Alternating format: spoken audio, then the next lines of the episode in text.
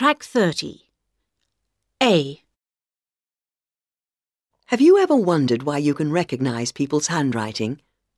The many styles of handwriting which exist have attracted a wide range of scientific studies, each with its own aims.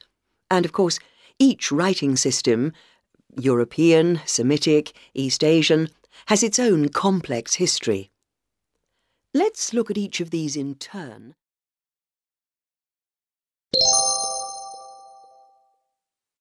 Track 31. B.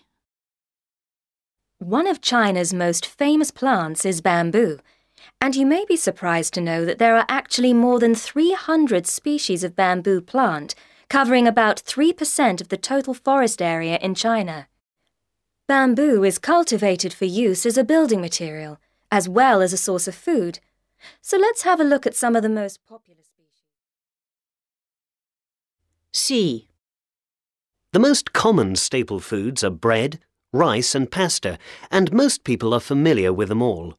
Nevertheless, we each have our own idea of what a loaf of bread should look and taste like, or the best way to serve rice, or to cook noodles. So let's consider some of the most common methods. D. Today, in our series of lectures on language, we are going to be looking at the way in which children acquire language. This area of study is characterized by three main features which may explain the interest in the topic.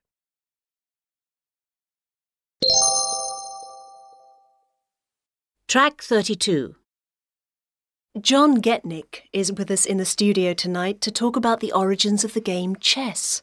Welcome, John. Thank you. I'm sure you're all familiar with the wonderful game of chess, but have you ever stopped to think where it came from and when? Well, we believe the game dates back to before AD 600 and was first played in either Afghanistan or what is now northern India.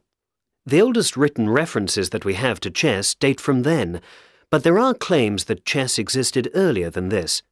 We think the version played by Europeans and Americans today travelled through Iran to the main commercial centres of Europe by the year 1000. The game was then taken to Scandinavia by the seafaring Vikings, so by the 1400s, chess was played throughout Europe. There are quite a few variations to the game found in other parts of the world. For instance, one variation called shogi is played in Japan. Another variation is played in China. One person whose name stands out in the history of chess is the chess master Howard Staunton. Staunton lived in England in the mid 1800s and gave his name to the chess pieces that are still used in competitions all over the world today and are, in fact, synonymous with the game. Other shapes and sizes exist, but these are by far the most common. Interestingly enough, however, the idea of chess competitions is relatively recent when we consider how long the game has been in existence. The first championship was played in 1866 in London and was won by a man from Bohemia called Steinitz. He was, in effect, the world's first official champion, and he held the title until 1894, when he was beaten by a German called Emanuel Lasker, who in turn lost the title in 1921 to a Cuban called Capablanca. Many people today consider Capablanca as one of the top three players ever to live. His game influenced many who followed him, and keen professional players today still study his game.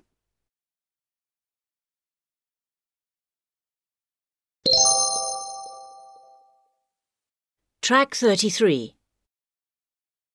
Today, in our series of lectures on language, we are going to be looking at the way in which children acquire language. This area of study is characterized by three main features which may explain the interest in the topic. Firstly, people find it fascinating. This stems from the natural interest that people take in the developing abilities of young children. They are amazed by the way in which children learn, particularly their own children.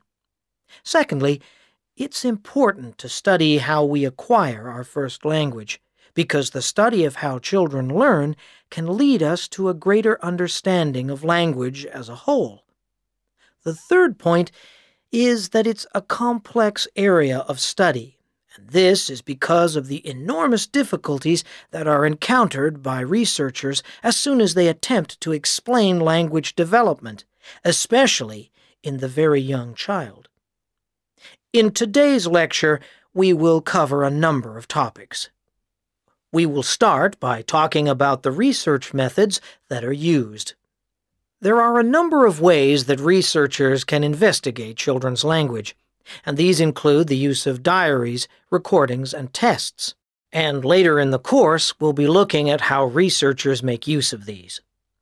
We will then go on to examine the actual process of language learning, starting with the development of speech in young infants during their first year. This is the time associated with the emergence of the skills of speech perception. In other words, an emergence of the child's awareness of his or her own ability to speak. We will then move on to look at language learning in the older child, that is, in children under five. As they mature, it is possible to begin analysis in conventional linguistic terms. And so, in our analysis, we will look at phonological, grammatical, and semantic development in preschool children.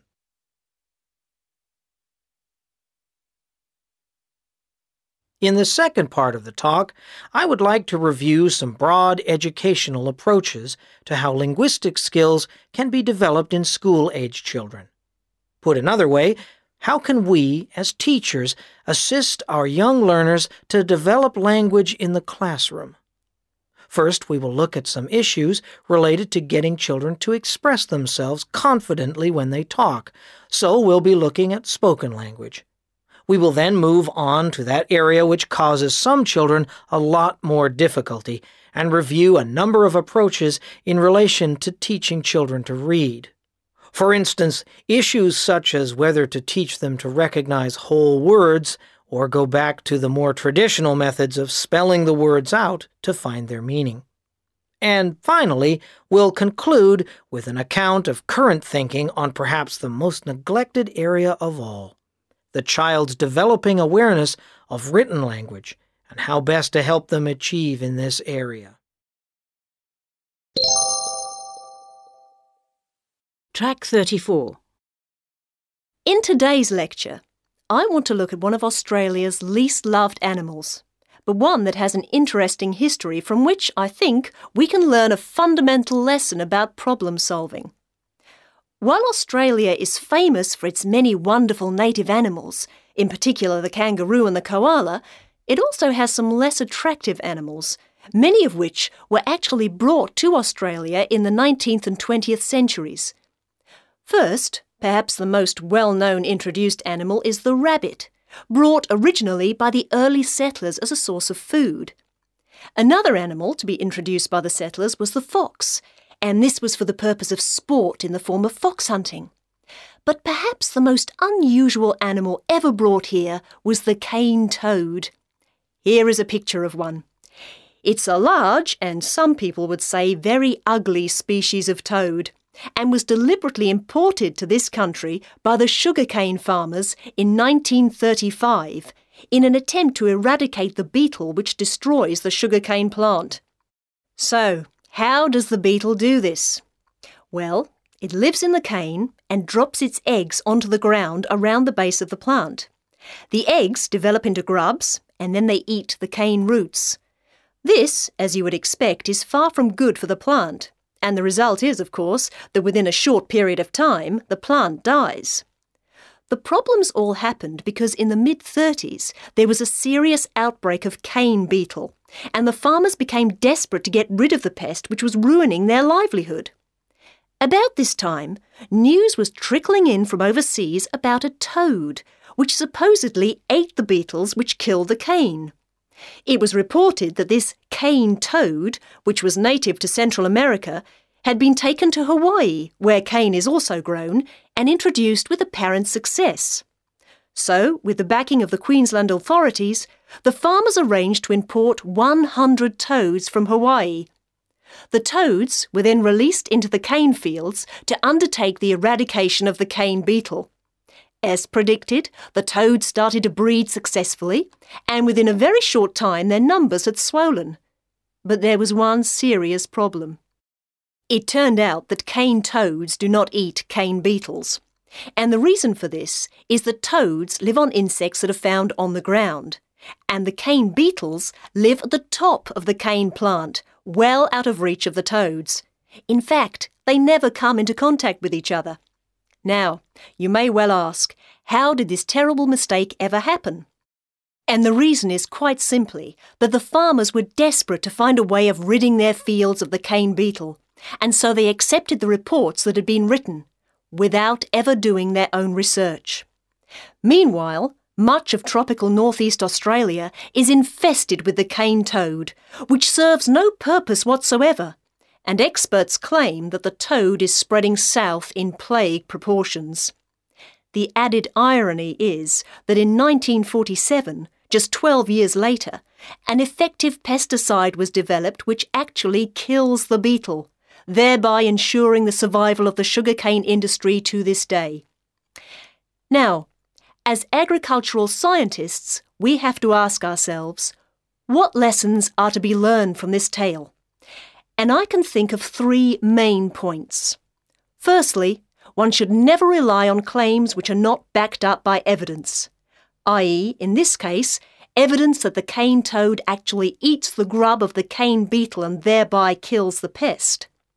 Secondly, we should look very carefully at possible effects of introducing any living species into a new environment. And lastly, one should not allow one's decision making to be influenced by a sense of desperation, which may cloud the issue. In other words, one should always seek objective advice.